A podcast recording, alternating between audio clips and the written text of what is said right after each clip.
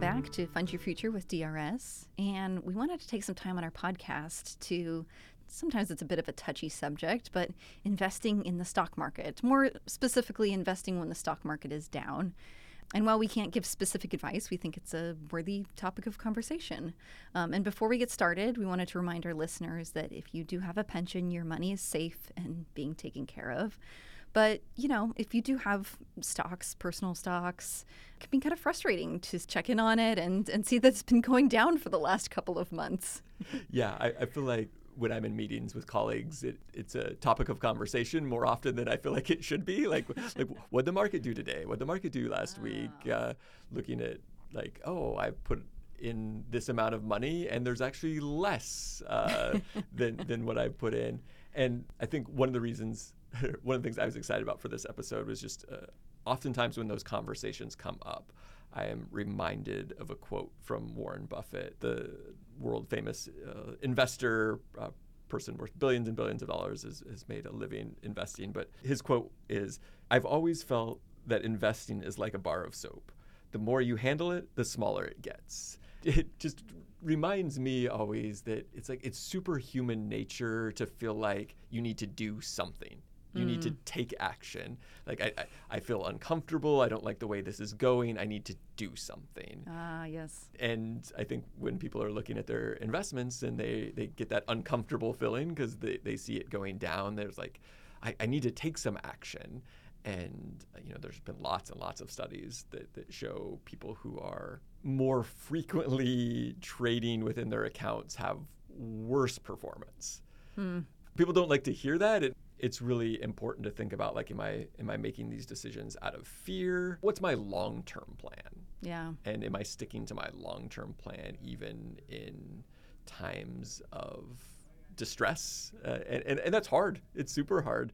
Yeah. um, in, in some ways uh, what i always want to say to people is just don't look or don't look so frequently like wh- yes. what, what are you really gaining out of checking your account every day like yeah, it might depend on if you're if you're trading a specific stock that you're tracking, but if you're investing in something like index funds or ETFs, it's probably better just to not look. You know, there there are lots of different ways to think about it or kind of help reverse the psychology for folk. When the market is down, you're actually buying things on sale. Yes, I love this analogy. yeah, it, like, if your stock is at normally at at hundred dollars, then the market's down. Now it's at ninety dollars. You're like, great! I'm going to buy more shares, knowing that it's going to go back up. I'm getting this on sale. This seems, you know, like you said, it's a psychology of like getting yourself into that mindset of you're buying something on sale when it's low. Yeah, for sure. And I think for a lot of us who have regular deductions coming out of our check, we're every two weeks or twice a month or once a month, however often we're getting paid, we are purchasing investments. We're, we're having money go into our deferred comp account or our Plan 3 account or our Roth IRA or what, whatever accounts we have set up. Over time, when, when the market is down, yeah, we're, we're buying more shares. Uh, it is one of the few scenarios where people kind of stress out about buying things that are on sale. Mm-hmm. And so, so I think it can be helpful to keep that in mind of just I'm, I'm purchasing more shares. Yeah, uh, I'm buying this down. at a lower cost. Yeah.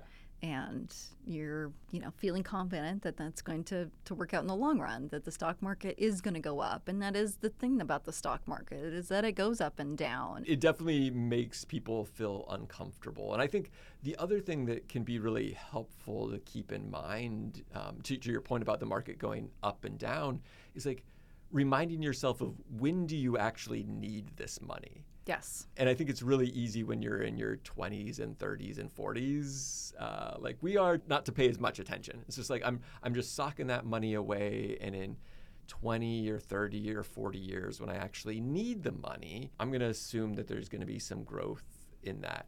Um, and I think it's much more stressful for people who are in their 60s or 70s or 80s when they see that number go down. Yeah and it's like oh mm. I, i'm actually gonna take some of that out but even if you're in your 60s and 70s you know hopefully you live into your 80s or 90s or 100s and and you might not need, need that money anytime soon. Yeah, or you could just take out like a really small percentage. Yes, I think that's exactly right. I think that's the thing to, to keep in mind. Like maybe I'm going to need $10,000 next year. And so I'm going to set that money into an investment that's very safe. Yeah. And, and I'm going to feel comfortable knowing that that money's there and available when I need it. And it gives me the peace of mind that if the rest of the account is going up or down, I, I know I've got time with that money, that time becomes my my friend and I can ignore it a little bit more or a little bit more easily. Yes, I think definitely long term is the theme here. Not for money that you're going to go use for a vacation for next year. It's that long term strategy goals. Yeah, and I, I, think that sometimes is hard to figure out what do I need today, tomorrow, next week, next year, especially when you're transitioning from active work to retirement. Oh, yeah. Like like I'm I'm used to having this set paycheck every month or every 2 weeks and now I, I don't know exactly what my expenses are going to be. And this goes back to previous episodes where we've talked about budgeting and, and kind of setting up income and expense tables, getting a better sense of, yeah, I'm going to need $30,000 over the next 12 months or whatever because I have these set expenses. And so I can set that money aside and feel like it's safe. Yeah. I think you, you heard this a lot during the Great Recession, 2007, 8, 9, where, where people saw their life savings go down by 30% or 40% and in 50% mm. in some cases. And it felt really scary yeah. for, for folks who were really close to retirement. But then if you look at those accounts three or four or five years later, they're back in similar kind of not maybe all the way to their highs, but but a lot of it has recovered. And and the folks who really ended up in bad shape were the folks who locked in their losses. So your, your account goes down 40% or 50%, you freak out and you say, "Oh, I need to put all this money in something safe." Yeah. And then it doesn't go back up when Oh. when the market comes back. And I think that is really t- to Warren Buffett's quote is really how, how people end up making their bar of soap smaller. You know, you, you don't allow your your funds to rebound. As you said, the market has has its fluctuations, Yeah. and so you you you, you don't want to lock in those losses. Yeah. You don't want to see it going down and panic. It's that long term investment. Yeah, and that's why I think it's really important to think about what is your kind of long-term plan and when when you need the money, and then also what is the investment strategy that you're okay with or Yeah. you're comfortable with. And I think we we see a lot of people who know that they are going to have their social security benefit and they're going to have their pension benefit and so that's kind of like the security blanket like Right. i'm always going to have that money so i'm comfortable having my investment account be more aggressive mm. and so, okay. if, so if it goes down 50% because of some um, horrible change in the market, um, I'm okay with that because I know I've got this base amount of money uh, available to me. I think other folks who have less in their social security or less in their pension might feel a little bit more conservative about their own investments, realizing that as I approach retirement, I'm going to need that money more quickly. Yeah. Um, or, or more of it. So they might invest in things that are less volatile. So, what about compound interest? That's obviously a big factor here in the stock market. Yeah. Also, another famous quote, at least credited to Einstein, that compound interest is like the eighth wonder of the world. Oh, yes. that it is a fascinating topic, and oftentimes the thing that kind of blows people's mind when they start to think about investing. And one of the ways you can think about it, how long is it going to take for my money to double? Think about this when the when the market is going down. You know, like, well, it's it's going to come back at some point and if i wait long enough time is really my friend. And so uh, even if it's down now let's say it's going to double in eight to ten years and i was just going to go on the yeah, more, more I've heard cons- seven. yeah, if you're depending on how conservative or aggressive you are with your investments, that that number can vary, and that's why I usually choose ten just for easy math. Okay, Like, like yeah.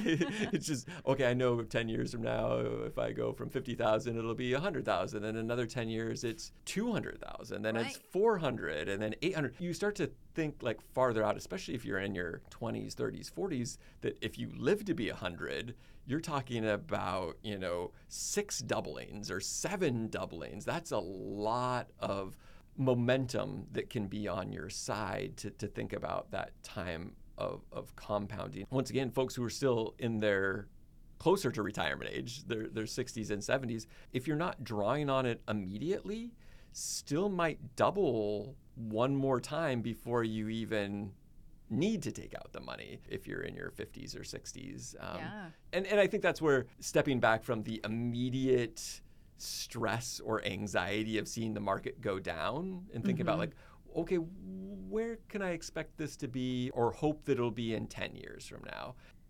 Again, it's really just looking at that time element and saying, hey, I'm in this for the long haul, especially for that compound interest, that yeah. it's going to probably won't get that much compound interest over five years, but like we said, over 10, 20, 30 years, you're really looking at a good good amount. Yeah, and I think maybe that's where it can be helpful for people to step back. You know, if you're feeling stressed about it, go run your your portfolio through a compound interest calculator. Oh, and, that's great. Like, what what is this going to look like in 10 or 20 or 30 years? And remind yourself why you are investing. Yes. And and you're you're setting this money aside now to give yourself more opportunity and options in the future. Absolutely. Yeah, I, I think that's really what it comes down to. I know people get frustrated like the last year we've had where there was people who were brand new to employment and they were putting money into their deferred comp or their plan 3 account and they were seeing it go down month after month some accounts where folks they worked for a short period of time and they ended up taking their money out of their account and they ended up with less money in their account than they had put in. Oh no. Right. And so that feels frustrating. Yeah. And, but but once again they didn't have the opportunity or the advantage of decades. Yes. And and that can be I think it, it can feel like a loss. One of the things I, I try to also remind myself is like, what else would I have used that money for? Yeah, and I think that gets back to the budgeting part. Yes. So I really just try to, if I am going to buy investments, it's really that extra sort of like fun money. I've mm-hmm. already set aside money for my bills and for my uh, house to fix it up yeah. and my Roth account. This is just sort of extra money. Yeah, I think that's that's a really good way to think about it in that what other things would I have planned for this money? And this is like a very normal human bias to like, I'll get more joy out of it today than I'll get out of it 10 years from now. Oh, yeah. I think it's something to kind of try to think about that bias of how can I do my future self a favor? Yes. Um, my, my future self will be very happy with me now, but, but also what am I planning on doing with that in 10, 10 or 20 years from now? Am I hoping to travel more? Am I hoping to retire early? Am I hoping to be able to help out my grandkids? Like whatever those future motivating factors are can be really helpful. Well, maybe I'm not going to put as much money in right now because I want to do some of those things now. Yeah. Um, and, and try to figure out where that how to how to strike that appropriate balance. Exactly. Yeah. Just being able to say, hey, I'm going to set this amount of money inside. I'm going to invest it for my future self. And so that I I have those options. And this has been a running theme through a lot of our podcast mm-hmm. episodes is thinking about those options and making sure that you have more of that flexibility. You know, one of the things we talk about a lot with the deferred compensation program is that ideally you're saving that money for retirement, but in a lot of ways it can also function as a transition or a bridge or like I've stopped working, I get laid off. I, I have these funds available to me to to give me additional options at that time as well. So maybe it's not just at retirement, maybe it's in some uh, life transition period as well. Yes, absolutely. Another thing I've been talking with uh, my colleagues about there's always good times coming ahead, but there's also always bad times coming ahead. I, I always come back to I don't know if you were a Game of Thrones fan, but the, the you know yes. the, the, the winter is coming. Like yes. you do, you don't know when it's coming, but it's I think kind of similarly for the stock market, a recession is coming. We don't know when you'll see these dips in the market, but they're happening and and trying to help yourself be mentally prepared for them mm. is really helpful. So if that means, you know, setting a rule for yourself that you're not going to rebalance your account except for once a year on your birthday or you know whatever whatever day you do those sorts of things helping kind of set up like what's that game plan when things are calm and you're not feeling stressed mm-hmm. can be really helpful. Maybe I'm a little bit odd in that I set a lot of rules for myself, uh, just in general, like life rules that help me try to live what my values are or make the best decisions in a future moment by setting those rules up when I have more clear thinking. So, oh, that's great. Yeah, I, I, the one that popped in my head, maybe not totally relevant, but like I, I have a rule that I don't take out money from an ATM in a casino. Oh no! Well, that's, that's probably a pretty good rule. yeah, I, I, like to gamble occasionally. Like that seems like a fun thing to do, but I, I go in with a plan. Like that's Yeah. a strategy, and I feel like it's similarly with investing. It's like, what is my plan? I'm going to invest in the target date fund that is appropriate for my age. That's my investment strategy, or I'm going to spread my money across these three funds. Yeah. Um, and that's my strategy now, and I'm going to continue and maybe only reevaluate that once a year on a specific date, not when I'm feeling stressed or um, when I see the market is- go down. That is great advice. I'll tell you another rule that I use for myself, not related to investing, but I never use my online banking apps when I'm out in public, like on a public Wi-Fi. I only access them when I'm at home on my own Wi-Fi. a good security measure for Yes. sure, and also probably a measure that helps you like not make rash decisions or, or, or panic like oh I, I need to buy this right now or i need to transfer money right now oftentimes any rule that helps you slow down and stop and reflect can be really beneficial Um, and so you mentioned the compounding interest calculator. There's millions of those available online. Are there any sort of other tools that you would recommend for folks in terms of stock market? Obviously, there's a lot of them out there, and it depends on where you're investing. Yeah, no, that's it's a it's a really good question. I think most folks, if you're using any sort of brokerage account or if you're investing through like the deferred compensation program or your Plan 3 account, Voya, our third-party record keeper, has a lot of calculators and tools that can kind of help assess what your risk tolerance is, oh, which I think can be really helpful as people are thinking about like is my portfolio in a state that that makes sense.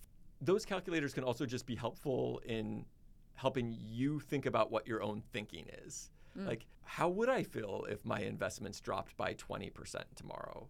Go through some of those calculators will help you to stop and think about like when do I need this money? How much will I need? When will I need it? Those questions might not always be obvious to us, and so working through those calculators can be really helpful to think about different scenarios. Yeah, that's great.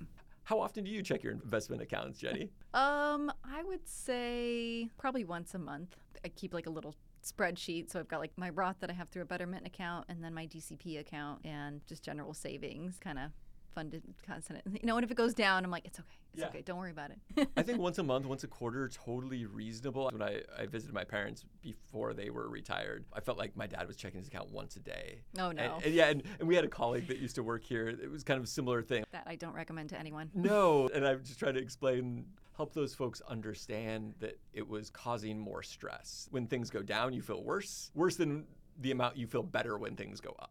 And Yeah. so you're actually causing yourself more stress, even in cases where like the market is going up or kind of staying flat. Like, Right. Whereas if you're only checking once a month or once a quarter, it's going to go down and up and down and up and down and up. And then you look at it and you're like, hey, Yeah. it's gone up since last quarter. Yeah. This is great. Yeah, or maybe I'm exactly you didn't see all those little pitfalls in between. Yes, I think that's definitely an advantage to looking less frequently. Reduce some of that that stress in your own life. Yeah, and kind of remembering in your head, like, okay, this is for the long haul, like at least 10 or 20 years, like minimum. Yeah, well, thank you very much for the conversation. Yeah, thanks for chatting. Thanks for listening, and now we'd love to hear from you. What topics would you like to hear about? What questions do you have for us? Send an email to drs.podcasts at drs.wa.gov. That's drspodcasts at drs.wa.gov. The Department of Retirement Systems provides this podcast as a public service, but it's neither a legal interpretation nor a statement of DRS policy. References to any specific product or entity do not constitute an endorsement or recommendation. The views expressed by guests are their own, and their appearance on the program does not imply an endorsement of them or any entity they represent. Views and opinions expressed by DRS employees are those of the employees and do not necessarily reflect the view of DRS or any of its officials.